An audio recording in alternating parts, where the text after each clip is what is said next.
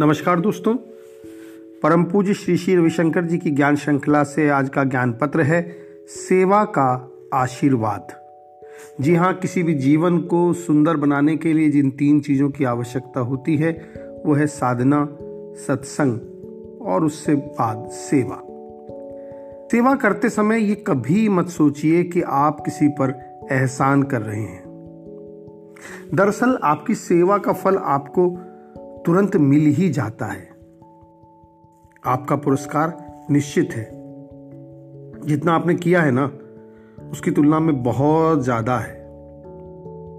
लेकिन अगर पुरस्कार की आशा में सेवा की जाए तो वो श्रम में बदल जाती है।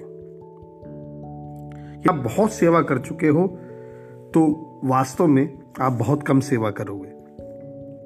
और जब आप ये सोचते हो कि आपने बहुत कम सेवा की है तो आप और अधिक कर पाओगे। सेवा का अर्थ है कि चाहे तुम्हें तुरंत कोई फल न भी, फिर भी कोई शिकायत नहीं रहती। और श्रम में क्या होता है? श्रम में तुरंत पुरस्कार मिल जाए, फिर भी शिकायतें रह जाती हैं। तो बस जीवन में सेवा का जो भी अवसर आपको मिले, उसके लिए ग्रेटिट्यूड से भर जाओ, कृतज्ञता से भर जाओ। जी हाँ कृतज्ञ हो जाओ।